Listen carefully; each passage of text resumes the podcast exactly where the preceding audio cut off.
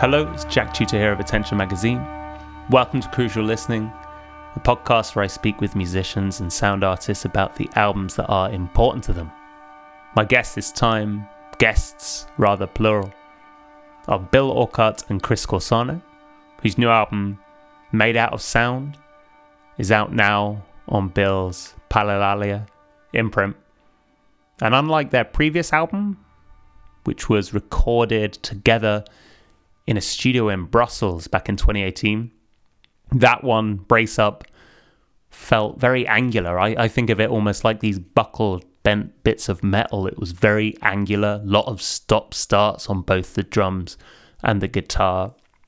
This one feels more fluid. I mean, it was recorded remotely with Chris recording his drums and sending them over to Bill to add guitars, which were actually double tracked as well, which I think smooths over some of those angular edges. This one feels more water like. There's a gorgeous flow to the whole thing, and even tonally, I think there's so many more moments of seamlessness and curved edges. It's beautiful. It feels very live and very present as well for a remotely recorded album. And I think that's testament to the fact that both of these guys have been playing with each other for over a decade, but also on their own respective trajectories for so long.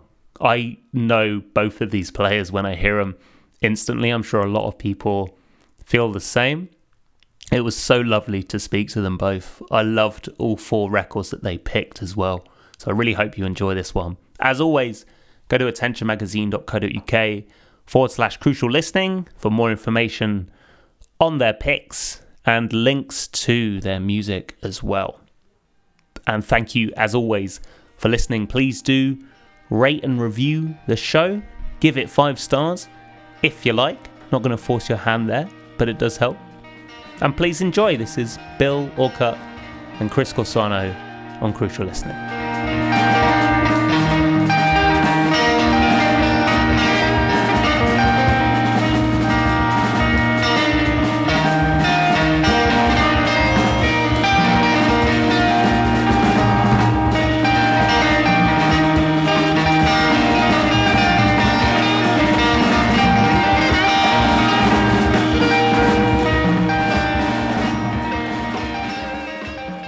Hello, Bill. Hello, Chris. Welcome to Crucial Listening.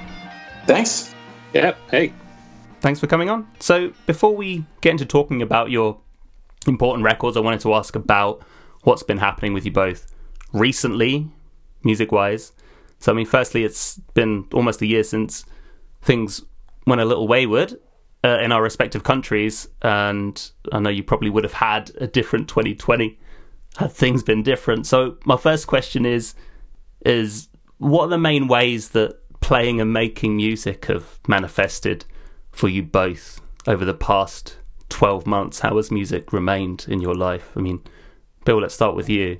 I haven't, uh, well, I haven't played any shows. I did do, did I do one streaming thing? Maybe I did two streaming things, uh, which weren't even really streaming. They were like pre recorded films. Uh huh. I've done a lot of recording. Um, I guess maybe to fill in, um, and you know, kind of like released a normal number of records for me uh, in 2020. It's cut to be honest. I mean, because I have a full time job, so not not playing live has kind of been not something that was terrible for me. I, have kind of, uh, you know, it's been nice to not be, you know, distracted because it's always stressful to kind of get the time off of work and then mm-hmm. deal with all the things that I won't, I'll be neglecting at home, you know, and yeah, and so to not have to deal with that part of the, you know, that question, that side of it has been kind of cool. Um, and I enjoy recording and making records, so yeah, it's been okay for me. I've seen a lot of um, stuff with Cracked come up this year. I don't know if it's been more than usual, but has that been more of a go-to recently? I've been, uh, I guess I did a two or three things. Yeah, I don't know. They just kind of, you know, you get an idea, and then it's really easy to. Well, I shouldn't say easy, but you know, it's it, it's quicker to turn it around because um, I can just do it all by myself, mm-hmm. and uh, Uh, and somehow it's interesting because I think it's somehow easier to program when I'm tired than it is to play the guitar. I don't know. Maybe because it doesn't happen in real time, mm-hmm. you know. So I can kind of yeah. It feels like I can do it with less energy uh, than it takes to like pick up the guitar and actually like sustain a thing, you know, in in the moment. Uh, mm-hmm. So yeah, may, there might have been a few more cracked things. I'm not sure.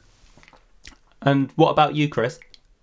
Yeah, it's been probably like everybody more recording focused. So catching up on some old recordings that I uh, didn't ever have the time to get to, say, mixing uh, thing with uh, Michael Flower uh, will hopefully be coming out later this year, which we just sort of finished doing, and then uh, some, you know, uh, online things, um, and yeah, then a lot of just messing around, uh, practicing, and then wondering how that will translate once this is to the next stage where we will be all back together again playing. Um, hmm. But yeah, uh, that that's been because you know it's like part of it for me is always it might work at home, but you get it into a different room where the acoustics are different, or you know what you imagine it'll be like when you when you try and um,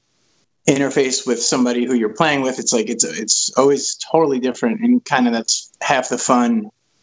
Or if it's not working, I wouldn't call it fun, but you know, like that's that's right. the the thing, um, and that's what I enjoy. So like not getting that that final step, which is like the crucial one. Um, uh, it's yeah, just raise more questions than anything. So I'm I've I've had a few things in my head like uh, for the whole time, all of quarantine, where there were these shows that were I was going to do, and I kind of was like, oh, I wonder what it'll be like. You know, maybe I should work on. You know, there was like a saxophone player I was going to do a show with who I hadn't really played with too much before, Ingrid Laubrock, and um, and I had like months advance, and I was just sort of wondering, and I started working on things, kind of all random, and it's uh, kind of like I read that about Sun Ra. He would have the orchestra practice these things hours and hours and hours, and then come the gig, they wouldn't play them.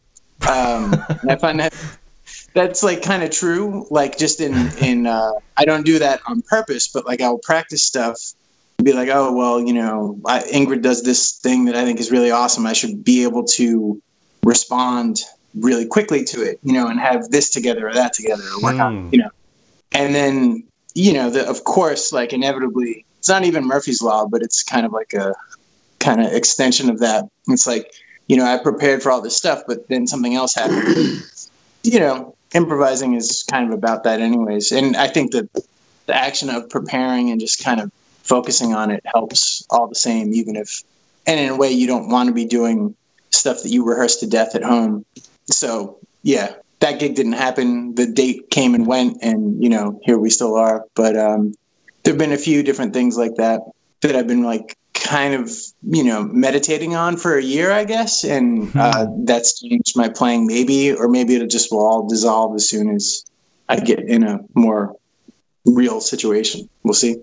Yeah, I suppose it's an unprecedented experiment, right? Like, I can't imagine you've had this long to sit on stuff without any feedback as to like, yeah, you know, being out exactly. in the field, right?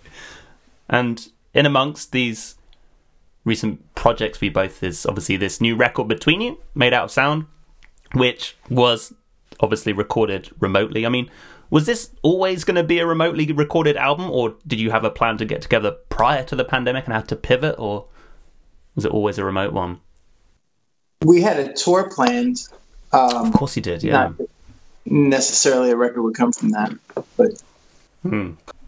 And the remote recording started with your drums, Chris, as I understand, and I've seen you talk a bit about your process between you for putting the record together. But what ways did you kind of prepare, or what did you have in mind when you were sitting down at the drums to record these pieces, knowing that you were going to send them over to Bill?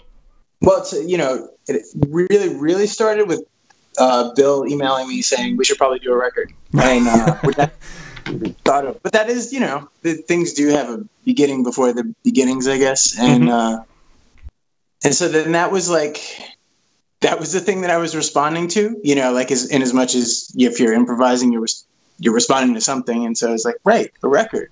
And then thinking of that of just like playing in this room that I'm always in, that nobody else is in, um, except for you know the occasional live stream.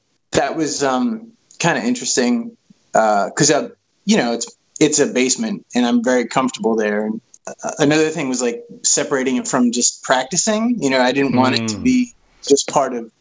I don't think it was, you know, because I had different things on my my brain, but um, yeah. So trying to make it like, well, what would happen if we were playing together? You know, I would leave space here, I would, you know, and so um, I just kind of tried to set some things in motion and didn't quite know what Bill would do to them, but uh, tried to leave things. And then, yeah, that that was my part for it.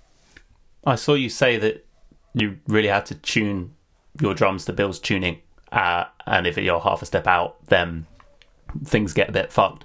I mean, is that a particular problem with Bill specifically, or a general issue, or is it more so with more pronounced when you're playing with Bill?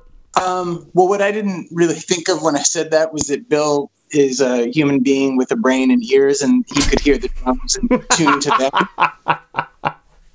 Um, Right. So you know that was that was me being stupid, probably. Um, but I I did want to I wanted to. Um, I, it's and it's not specific to to Bill at all. Um, hmm but just anyone who I play with, uh, especially string instruments, because I don't understand at all how saxophones work.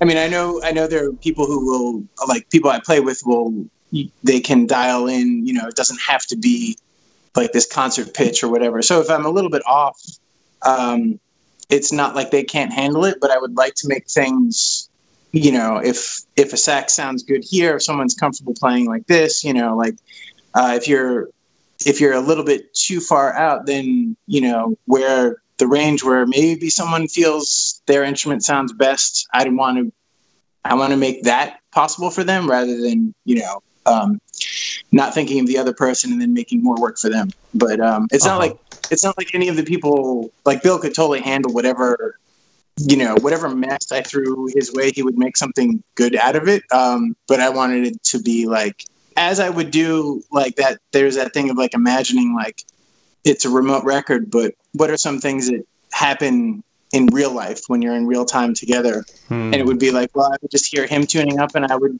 we'd be tuning up at the same time, you know. Um, and whatever that means, you know, it's like there, there's a lot of flexibility with drums, so that's fine. But um, you know, since it was me on my own, I, I just kind of wanted to like uh, imagine slash anticipate some stuff, and again, like same thing with like when you practice ahead of time, it never is the way you imagine it's going to be, but at least it gets your brain focused on something. Hmm.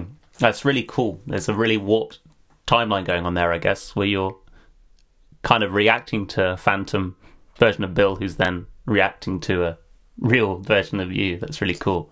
Um, Bill, when you recorded your bits, obviously you opted for a double track guitar. Um, the whole thing sounds gorgeous. You end up with some really lovely kind of drone textures sometimes coming in over the the instruments. I mean, what led to your decision to double track the guitar instead of just going for a single one? Uh, well, part of it was just that I could. You know, normally, yeah, uh, normally we would be recording together in the room, and then we would kind of, you know, record for a couple of hours, and then we would be done. So I could, I had the, you know, I guess it was a positive thing of being able to kind of just uh, work on it as long as I wanted, uh, and I could, uh, you know, overdub and uh, do whatever uh, to it, and uh, that was that was kind of cool. It also kind of made up for the fact that we weren't in the same room together, so the kind of interaction that we would normally have, I could kind of compensate for that by by being able to add in, you know, some extra sounds. But yeah, I mean, and also honestly, I've been um, when I've been playing solo, I've been doing more stuff with with overdubs. You know, uh, my last solo record had overdub guitar, and mm-hmm. and so I've just been kind of headed that direction anyway. And I guess as well, you say that obviously you could, like, I guess that could have gone on exponentially if you really wanted. But I mean, was there any sense of wanting to retain some sense of immediacy around what Chris is Chris was doing and not becoming overly familiar with, you know, what he was bringing to the table? Because it sounds like a spontaneous record. You know, I was silly. I didn't read about the record before I listened to it for the first five times. I didn't realize it was remotely recorded, so it feels spontaneous. So, I mean, was there an effort there to to try and stop yourself getting too familiar with Chris's input? It's mostly first takes. Uh, uh-huh. You know, I would listen. Uh, I would listen a couple times beforehand and kind of figure out what tuning I was I was going to use. Um, but then uh, I wouldn't uh, necessarily. Uh, yeah, I mean, I would kind of just record one take and then and then uh, if that worked, then then just go ahead and record a second take right on top of it. So, I mean, it is spontaneous, I guess, in that sense. It's a spontaneous reaction to something uh, that, that Chris recorded probably like a month before. uh, we do have, uh, I think everything on the record is double tracked. There is a seven inch coming out that has two tracks on it that just have one guitar. Uh, and it's a little bit more uh, aggro and uh, maybe more like our, our last record. Nice. But uh, yeah. Wicked. Well, it's a really wonderful record, and it's out on your label, Bill, which I meant to ask about the pronunciation was uh, what it is, because I'm sure everyone does. I went for Palilalia in my head.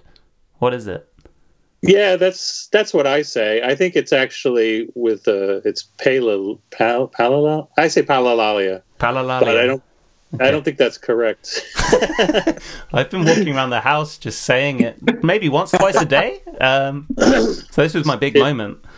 Um, it's a good word to say. Uh, yeah, I'm a big fan. Um, yeah, so that's available. By the time this comes out, it will be available. I thoroughly recommend getting hold of that. It's wonderful. Um, you have both brought important records for us to talk about as well two each. Um, first question I like to ask before we talk about the records themselves was whether or not there was a particular framing or interpretation of the word important that you used when coming up with your list of records. So, Chris, I don't suppose, was there any way that you thought about the term important to come up with the records that you did? Not in a specific way that I thought out that I could put into a sentence, but I did have my wheels spinning from thinking, oh well, this one, that one, that you know, there's just so many. Um.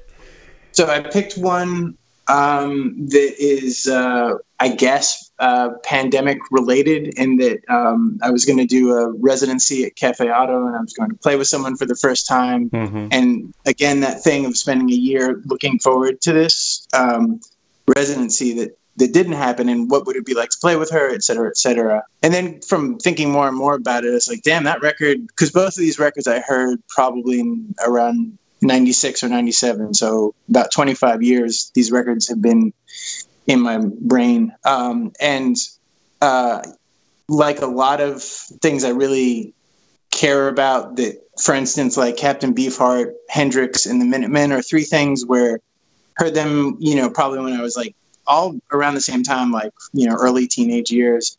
And no matter where I am in life, no matter what I'm listening to, I can kind of be like, oh, did they they must have heard this too and done their take you know like it's it relates to so much and it's like i could never escape not that i want to but those three things i could never escape because um, it's just always kind of there uh-huh. uh, and th- I found that this record um, uh, caroline Kraabel's now we are one two it's called uh, is a, a, bit like that, and I hadn't even realized that until uh, kind of re-listening and trying to figure out how I would try and speak on it. Um, so that that counts to me as important, I would say. And the other ones, art ensemble, art ensemble of Chicago, who are just again like something. The more that I think about, they've infected every part of me. Um, you know, so that I guess the influence aspect would be how I determined importance. And what about you, Bill? Honestly, I didn't try to interpret the word important at all. um, Fair enough. I just kind of, uh, I kind of bounced around. I had, I came up, you know, you know, I had some choices, and then I had some other choices, and then the next day I had some other choices. Uh, but at some point, I realized uh, something that it would be it's that I love like unconditionally, you know, and I think it's a great record, start to finish. Uh, it's not widely heard. I thought, you know, that's that's the record I should pick, and it's uh, Jayne Cortez and the Fire Spitters. Uh, there it is, which uh, she released on her own label, Bola Press, back in uh, somewhere in the '80s, and uh, she came to Miami and uh, for whatever reason, I don't know. She somehow she came to Miami and then she performed. And I'm realizing there's a song about Miami on this album, so I guess she must have come to Miami before this album came out.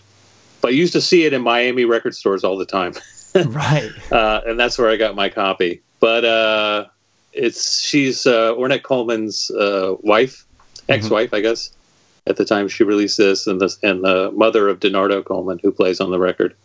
And it's basically uh, the Ornette Coleman Electric Band with uh, Jamaaladeen Tacuma and Bern Nix kind of at the core. Mm. And it's it's poetry, so it's, it has this quality. It's poetry and it's uh, Ornette related, which made it easy for me to hook in my second uh, record because I've always loved uh, Ronald Shannon Jackson's uh, solo drum record called Pulse, uh, which also uh, features a lot of poetry, I think, on every track and uh, and solo drums, and I was like uh, the the Ornette connection and the poetry connection. I was like, oh, these these will make a good pair.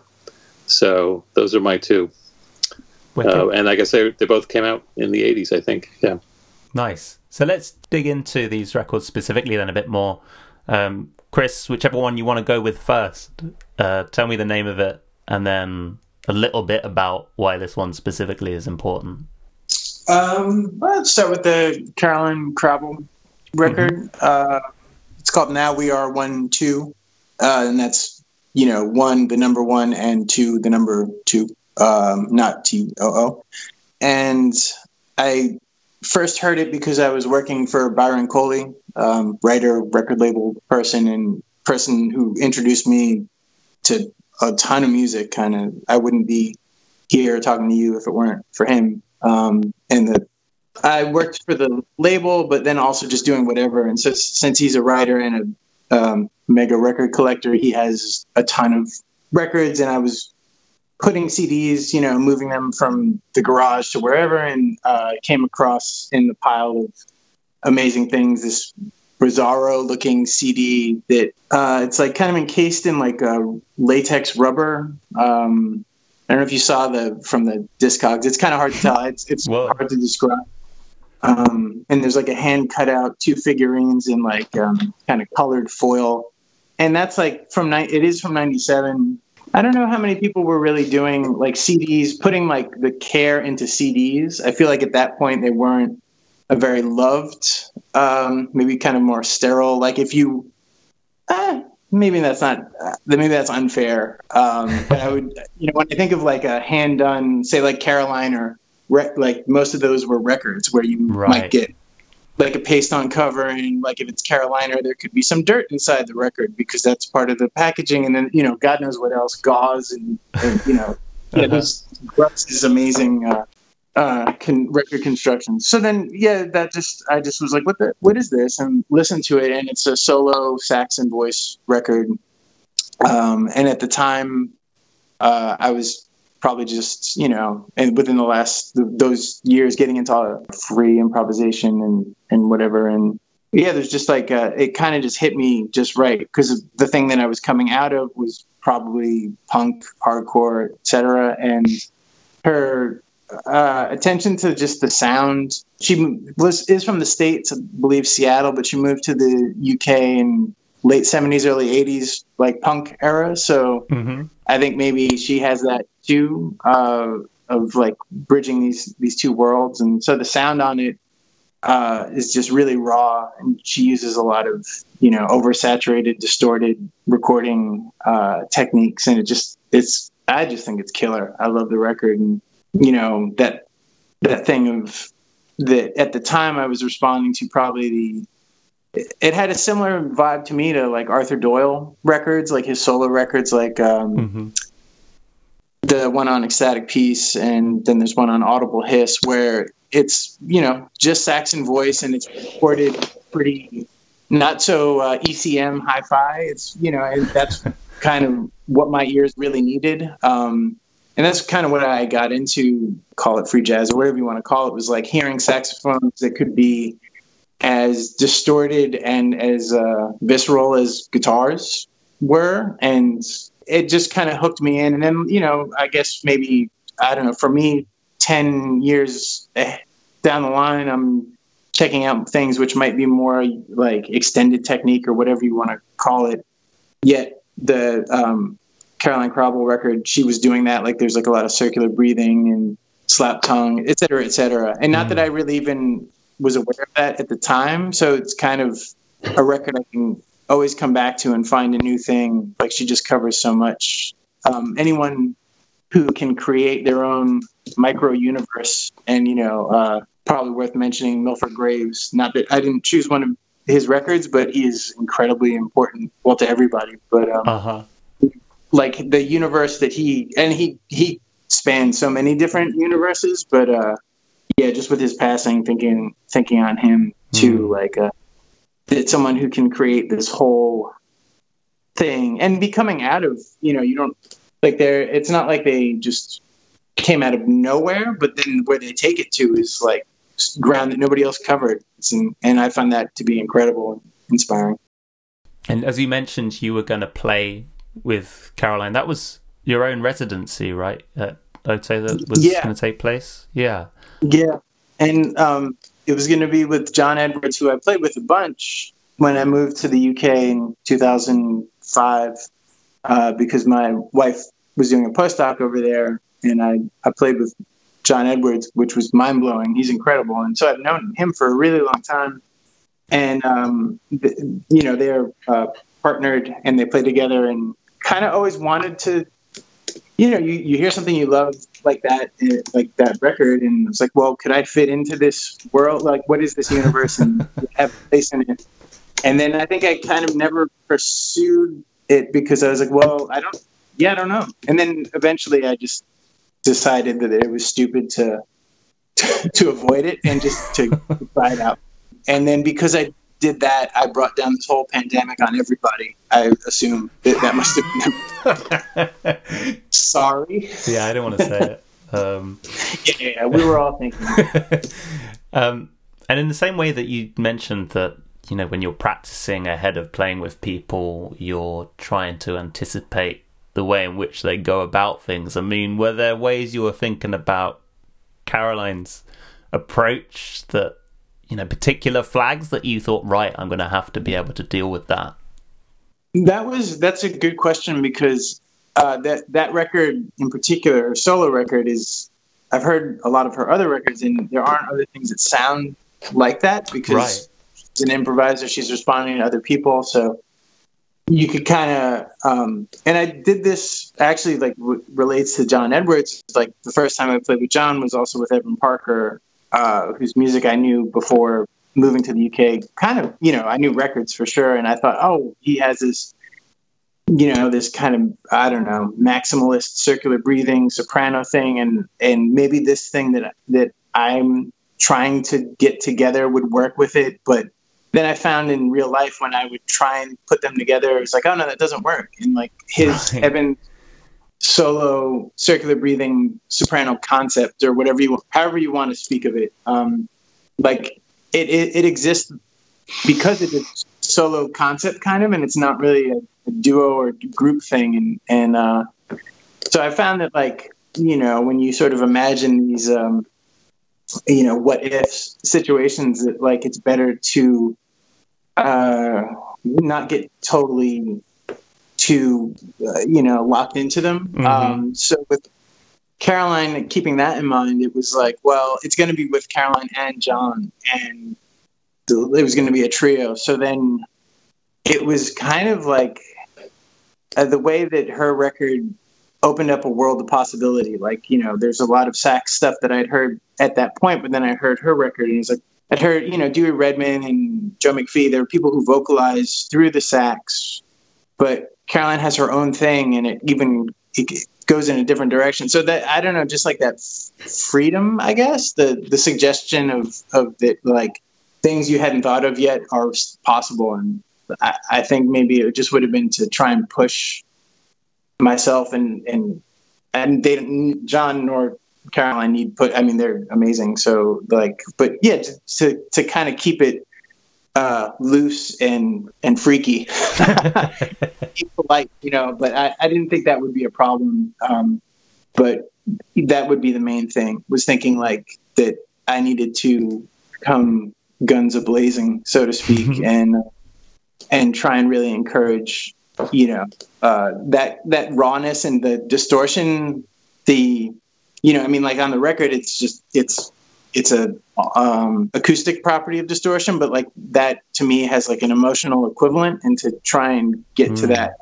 that place um, which would be the opposite of politeness you know but mm. uh, yeah so that that was kind of it I, I didn't with some people i do practice specific things you know like if they're very I don't know, fast, or if they have like more of a jazz language or something in their in their world, then I think oh, I should really be able. If they want to go there, I want to be able to to not hold them back, you know. But with um, Caroline and, and John, I wasn't working on specific uh, like nuts and bolts mechanics. It was just more like, damn, I can't wait till this happens. So I'm still hoping it happens.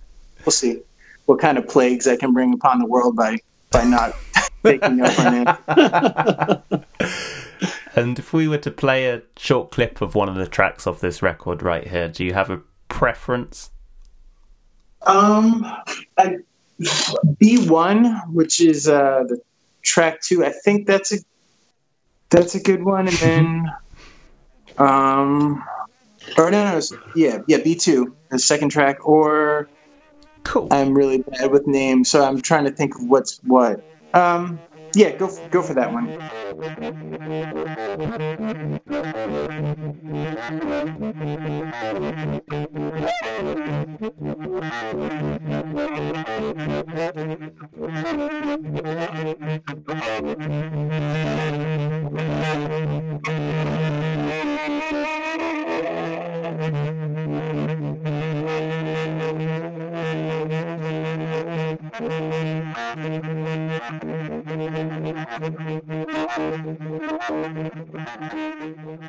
Bill, so let's talk about one of your important records. Uh, yeah, whichever one you want to talk about, and uh, tell me a little bit about why it's specifically important to you. Um, okay, so I guess I'll start with Jayne Cortez and the Fire Spitters. I'm trying to think how I even know about this record. I, I, think, I feel like I've had it for a really long time. I know that uh, Steve Malagodi, uh, who was this uh, DJ who had a late night program in Miami called New Music Miami. used to play it. That's probably where I heard it. I heard a lot of uh, stuff on his show, and I must have picked it up in a record store not long after that. And it's you know she's a poet, so it's it's poetry with with backing tracks with a really amazing backing band. Mm.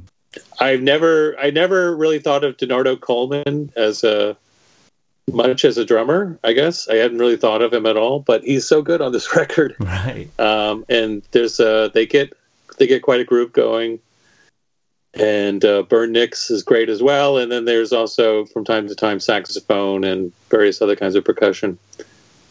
But uh, her poetry is very uh, political, I guess uh, and and like really profane and uh, mm. kind of trying to avoid saying like in your face, but it's it's in your face. Right. uh, yeah, I, I, mean, I just I just love this record. I don't really have the kind of backstory to talk about it the way that Chris did. Uh, it's just an amazing record. Uh, I love things that aren't that don't depend a lot on some kind of taste to appreciate. I mean, this record there's not a lot of subtlety. Uh, it's mm. it's an amazing record, but it's not like you, you wouldn't put this on in the background. Um, it's really like a, a really uh, direct. Uh, you know, she's directly addressing the listener, and she has things to say, uh, and she she knows how to say them.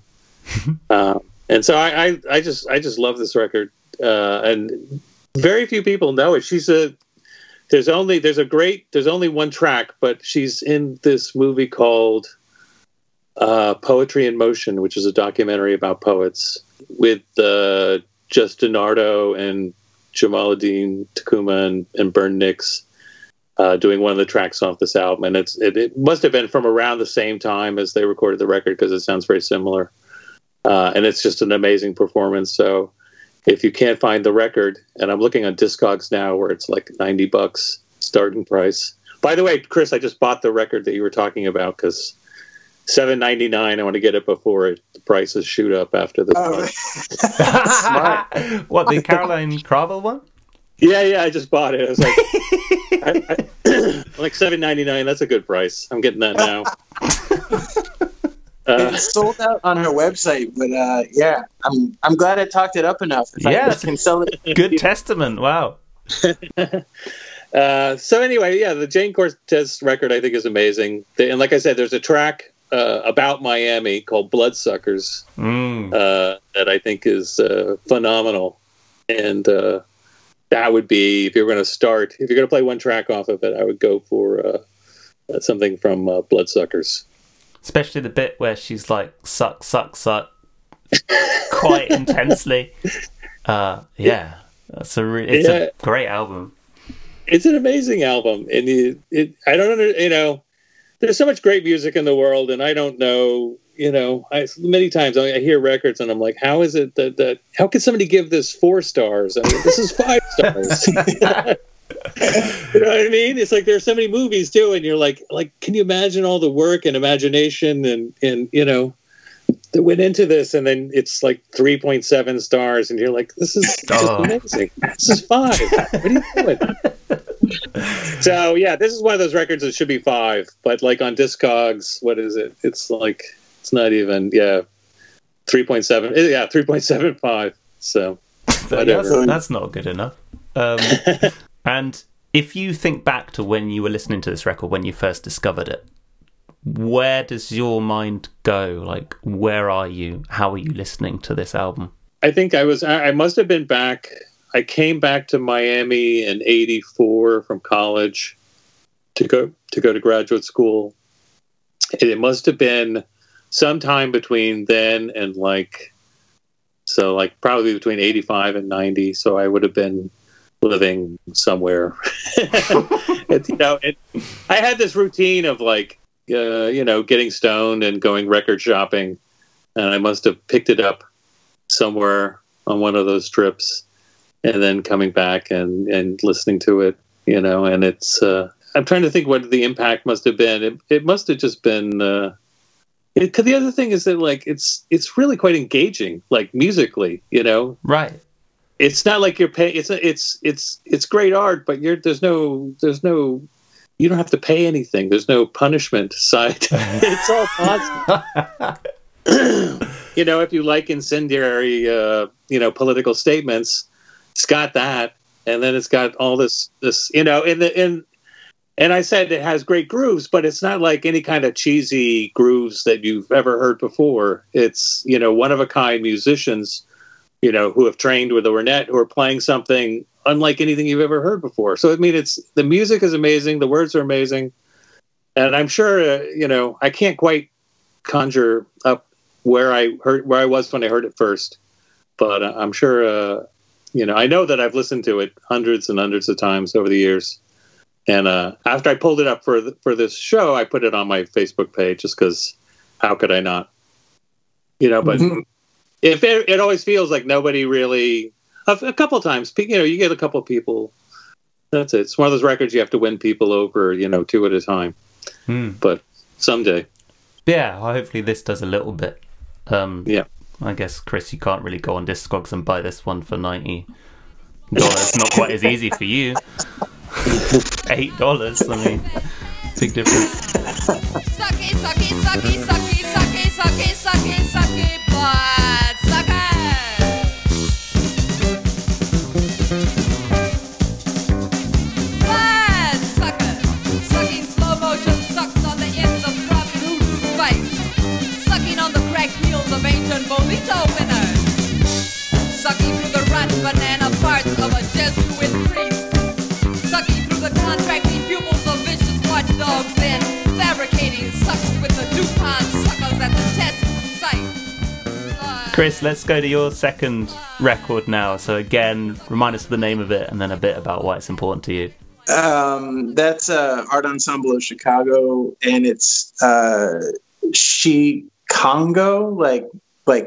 C, like sh- like Chicago and Congo, Ah, um, right. uh, put together, like C H I dash Congo, um, and got it about the same time. I think at that time um, it was the most I had spent on a record, even if it was credit that I had. It it was Byron's store that I was working at at the time, and I had some credit, and it was uh, I think the price tag is still on it. It was forty bucks back in '97 or six. Yeah, right. Um, and from working at the record store, I could play whatever, and I, you know, Art Ensemble is just one of those bands that you come to kind of early on. They have a ton of records, and they're amazing. Just all the players individually, but then what they could do together.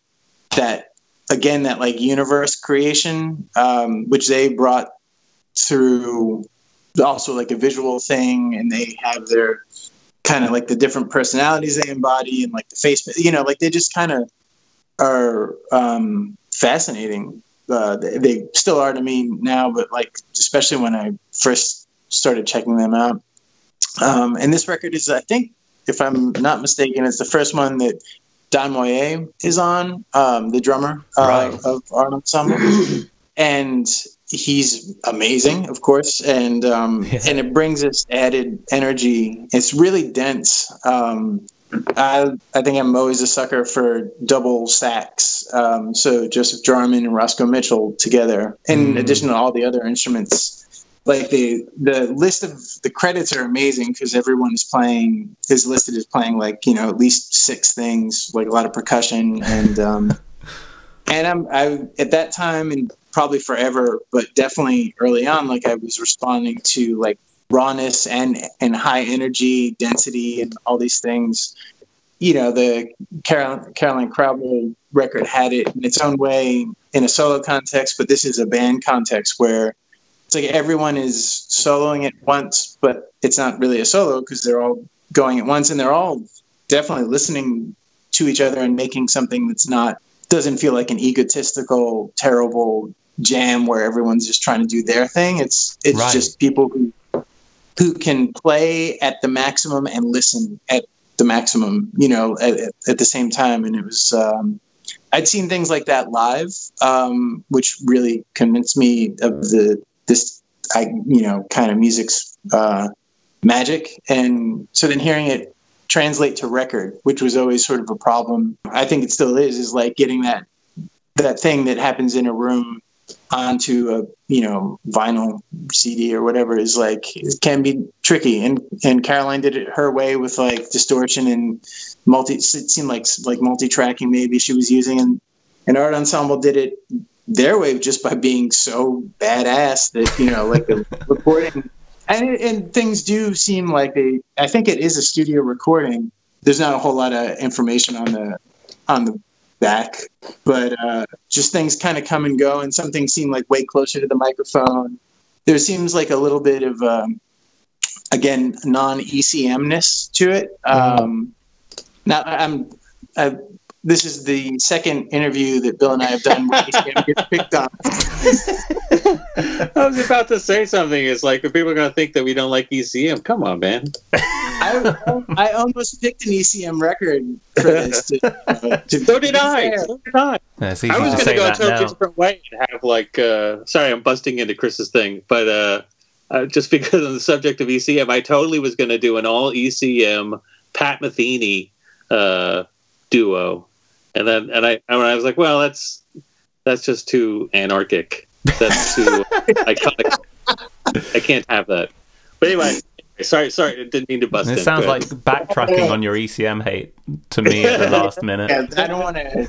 I got nothing really against it. And, um, yeah, Afternoon of a Georgia Farm, Marion Brown is another amazing record that could have I could have chosen, which is an ECM. So you know, but um, but in terms of like aesthetics that you pick up along the way, or you, you have it, it's almost like you have it revealed to you that that was something inside you that you just didn't know, or maybe you did, but like this art ensemble record Um, I just love the sound of it. In addition to the playing, like there's always something I can pick out that's new. And then there's some, I mean, there's some really dense kind of free style. I, you know, it's, I kind of hate choosing words to talk about it because they're probably not the words that the players would want to be used. And so then it's like I'm feel like I'm putting words in somebody else's mouth. But uh, the way that I've heard stuff like this get described, so maybe to the listeners they'll get what I mean. It's just you know fiery or high energy stuff, and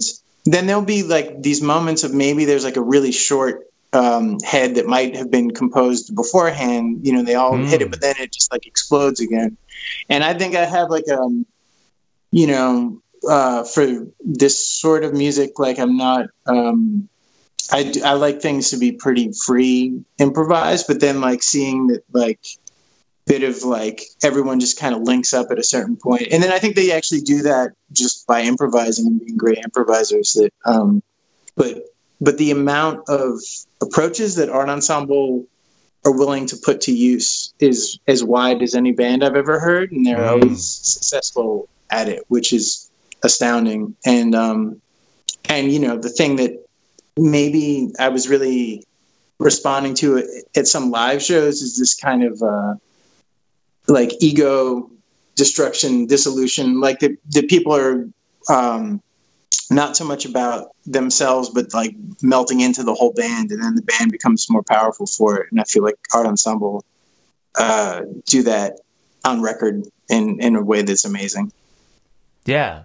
That feels like a fine line, though, right? I mean, especially if you're going for this maximalist sonic, for it to be conveyed and received as people all listening and engaging and dissolving ego rather than trying to outmuscle each other. I mean, you, you mentioned there were times that you'd seen that effectively done live. I mean, who comes to mind when you say that?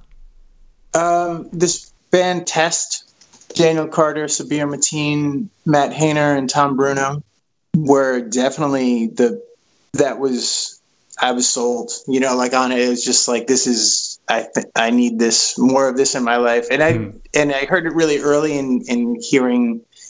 I don't know sax- saxophone related music. I, you know, I, even jazz is a tricky term. So, um, but you know, they they're totally freely improvised, and um, and Daniel uh, Carter and Sabir Mateen are both horn players, like multi instrumentalists, and the way that they would interact with each other, but then also Tom Bruno, the drummer, and Matt Heyner, the bassist, there is a greater good uh, Hmm. aspect. At the same time, that you know, I guess I don't, I can't, you know, it's tough to get inside somebody else's head, so. You know, you could be you could be watching a band thinking that there is no ego involved, but I guess there could be ego and just like, oh, I'm I'm showing everyone that I'm a very good listener and I'm responding. You know, so I like yeah. But they they totally just from being seeing them at other times and, and kind of making sure like I moved to New York City because of that band. Uh, I didn't last very long in New York City I, but I did I did straight up move to Wow. New York in '98, and I, I saw them in '96 or something, and so it was like, yeah, I need to be because they would play in the subway. Um, that was one of the things they did. It was like the, like every week or twice a week they would go to different subway stops in um, Manhattan. And uh, I was like, I need to see them in the subway because that must be amazing. And it was like I was watching them at once, and then I was facing away from the where the subway came. I didn't even realize that a subway came and stopped as loud as they are because I was so focused on them and they were just going for it. So I didn't realize until all these people started walking by me. I was like, where'd they come from? This it was just me and Test on the platform. So yeah, that was that was a totally uh, almost out of body experience, and I felt like time was weird when I first saw them um, in Massachusetts. Uh, so that that, and then also uh, Paul Flaherty, Randall Colbourne had a quintet that played that same place that same summer, and that's actually the first time, same place that uh, Harry Pussy played when I first saw Bill Oh, cool. play. And that that you know was another thing that totally was like mind blowing. So that that was like a 96 90 yeah around around then. And so like this this group of shows kind of did it for me. Like the live experience could just like it, so then searching that out on record, which is you know the different things. It's like you're not there, and you're like the great thing about live is you can focus your attention where you want or whatever, and then records it's kind of done for you um, with how it's mixed or whatever. And this Mm. art ensemble back to the the thing is like you know but the, the the thing about like the ego destruction is like yeah i don't know if everyone knows how they're doing it but like i think i think you just have to do it you have to keep yourself if you're focused on who you're playing with or, or whatever or just dealing with everything that's around you somehow um and because i've heard it when it doesn't work you know and maybe uh, maybe that's me or the, the listener um not i don't know but giving Mm. enough credit where it's due. But yeah, I don't know. I feel like I, at least for myself, I can tell when it works, and and I can, at least when I feel it doesn't work. So, um, I mean, art ensemble is like a pretty easy one because I do feel like they're some of the greatest players.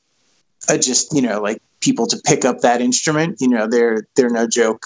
Um, but Hmm. there's it takes more than just like technique.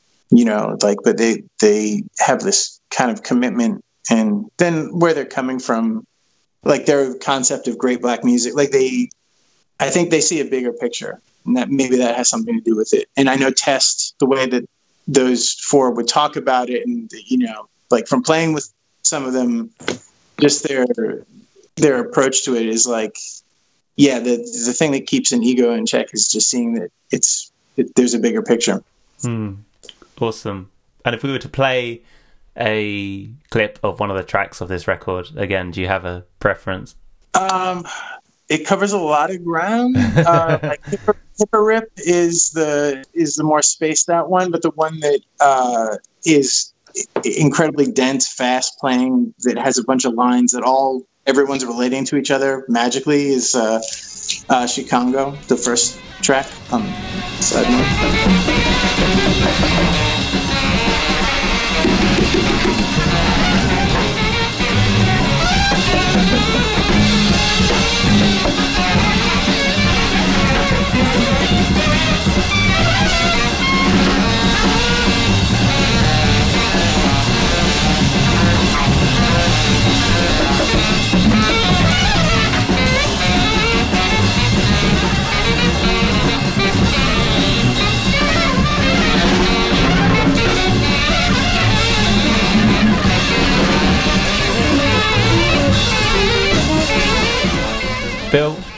Got one more record, important record. So again, uh, remind us of the name and a bit about why it's important to you. Uh, it's Ronald Shannon Jackson's Pulse uh, that came out in '84 on uh, Bill Laswell's label Celluloid.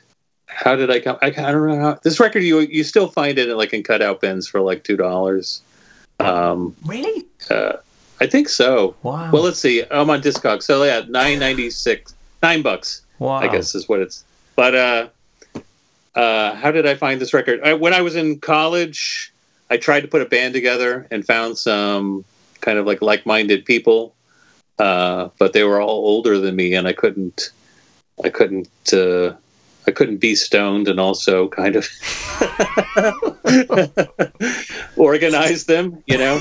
uh, but uh, but uh, the I and I remember so funny because I remember I was probably like 19 or something, and like hanging out with this guy who was 26, and he just seemed so impossibly grown up for me.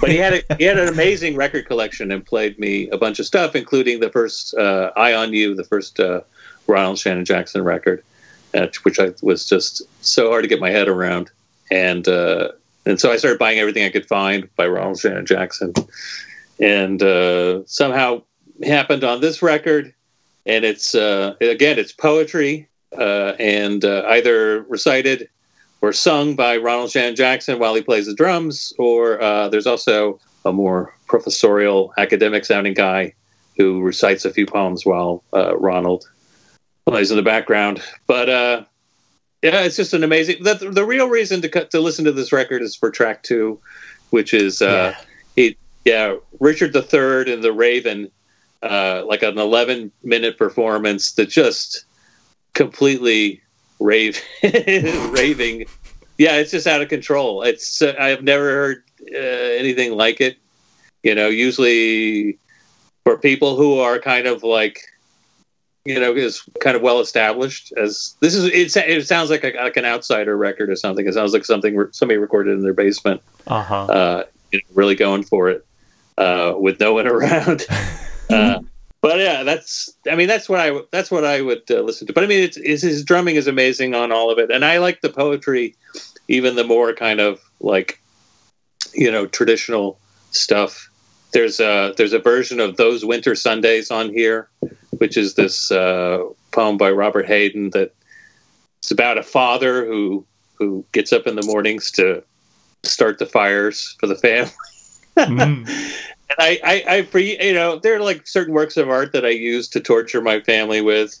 Uh, and this is one of those things because it's about how, you know, the father makes banked fires blaze. And so I'll always say that in the morning when I'm turning on the heater. But, uh, but, uh, yeah, I love this record. It's a great record. The drumming is amazing. Uh, aside from this, this uh, Richard III Raven thing, uh, which is just off the charts, great. But uh, even the things that aren't like you know jaw dropping are, are really good. So uh, and it's uh, it, reasonably priced. I would pick it up if you get a chance. I love that all of these are now coming with a an associated price tag. It's great. um, the voice as well, like his. I presume it's Oh his God. voice, right? On the Yeah, um, I mean, you mentioned the poetry. I guess also as well on that second track. There's maybe it is the poetry, but just expressed uh, quite loosely. But when Yeah. his voice is aligning with the drums, holy shit! When you know some of those snare hits come in. it's insane. Uh, yeah, it's. I mean, it, he has a, a really incredible quality to his voice. Even the kind of like more folk, kind of like putting on the dog and stuff. Mm. his voice sounds amazing, uh, or Slim in Atlanta, but like the yeah, the Richard III, he just it's it's it's more like an instrument, you know, like the words are only kind of partially there, and the rest is coming over uh, in, in terms of just pure sound. But yeah, I, I love that that track so much. So sounds like you've dug into his work besides this one as well. I mean, Uh-huh. he was in a band. I see. I don't know loads about him, but Decoding Society, right? That him? Uh, yeah, that was his band. That was the name of his band. So I mean, he goes way back. So he played with uh, Cecil Taylor. He's played Yes. with Albert Ayler. He played with Ornette. Uh, you know, uh, so he has deep, deep roots. Um, but but they, uh, Decoding Society was the name of his band that he formed to do his own compositions. And do you are you into all of his stuff? Is there a certain like era of what he was doing, or There are records that are better than others. I would, you know, if, for the Decoding Society, I like Eye on You, and I also like Street Priest a lot. Hmm. Uh, um, I would dig that one up. But uh, I love the, you know, the instrumentation, two basses, Melvin Gibbs on one, and I can't remember played the other one, but but uh, just really interesting uh, textures that, you know, weren't well, they still aren't very common. Things just wouldn't normally hear.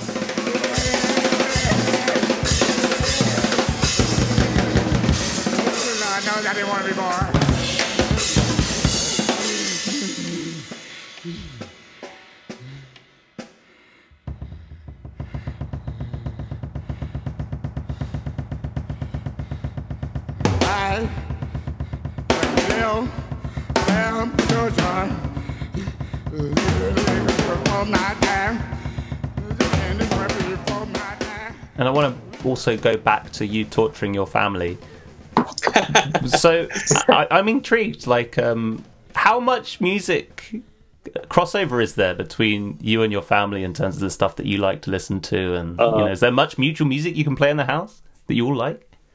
Uh, you know, we don't. I would say that music plays a kind of uh, not a primary role uh, for the family. It's like, uh, you know, like if I get in the car, I'll turn the radio off. I don't want to hear usually any music at all in the car.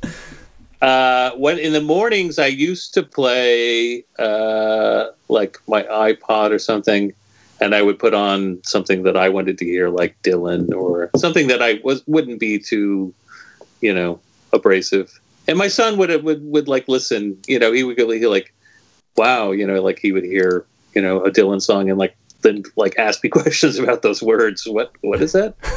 but uh, yeah, uh, you know, I, I really you know, I, I found with my kids they they're really not into music in the same way. The other thing, the other issue is that they they really don't want to talk to me about music because my daughter says I'm too judgmental, which I completely disagree with.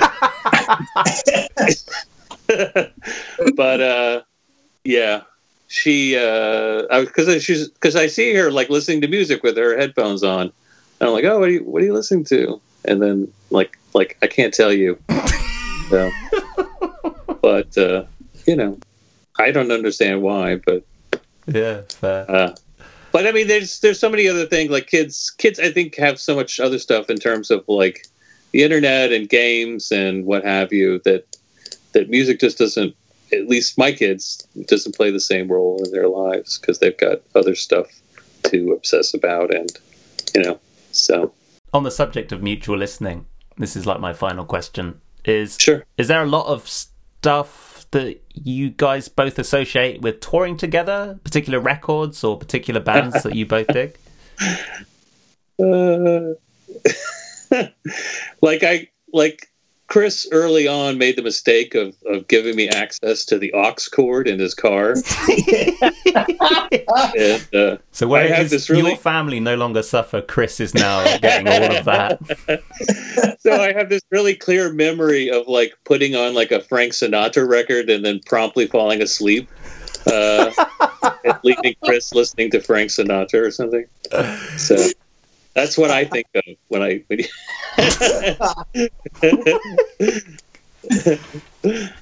Yeah, we've been more touring in Europe, so it's like you know more headphone situations recently. But yeah, early early driving around, I think uh, Sinatra, maybe Dylan, um, which I have. You know, I've kind of, and that's like everybody every tour.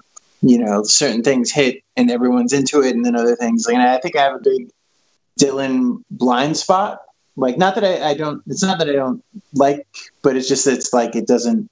It hasn't hit me the way that it I it hits a lot of other people. So I know Yeah. I'm missing something. You know. Yeah, same. Uh, so that was one, maybe like a Led Zeppelin, which for me was like, uh, I have certain things, you know, like Hendrix will always stay with me, and then other things like because at the same time as checking out Hendrix for the when I was 13 and 14, I think I also got into Led Zeppelin, and every drummer must, you know, like I mean, shit, Bonham's just an amazing drummer, but then there's something I just. Uh, I- I blame Robert Plant. Uh, I just like his voice after a while. I just kind of I couldn't couldn't hang anymore. So I think on that same tour, I think Bill was probably giving me shit for not being into Zeppelin. Um, that, that's what I would say. But uh, I've since I've kind of come back around because I also really am now appreciating uh, John Paul Jones um, and Bonham together as like a as a unit is kind of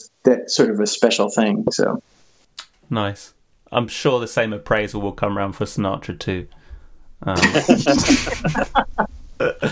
um, well, Bill, Chris, thank you so much for sharing your important picks and talking through your new record as well. I've had a wonderful time.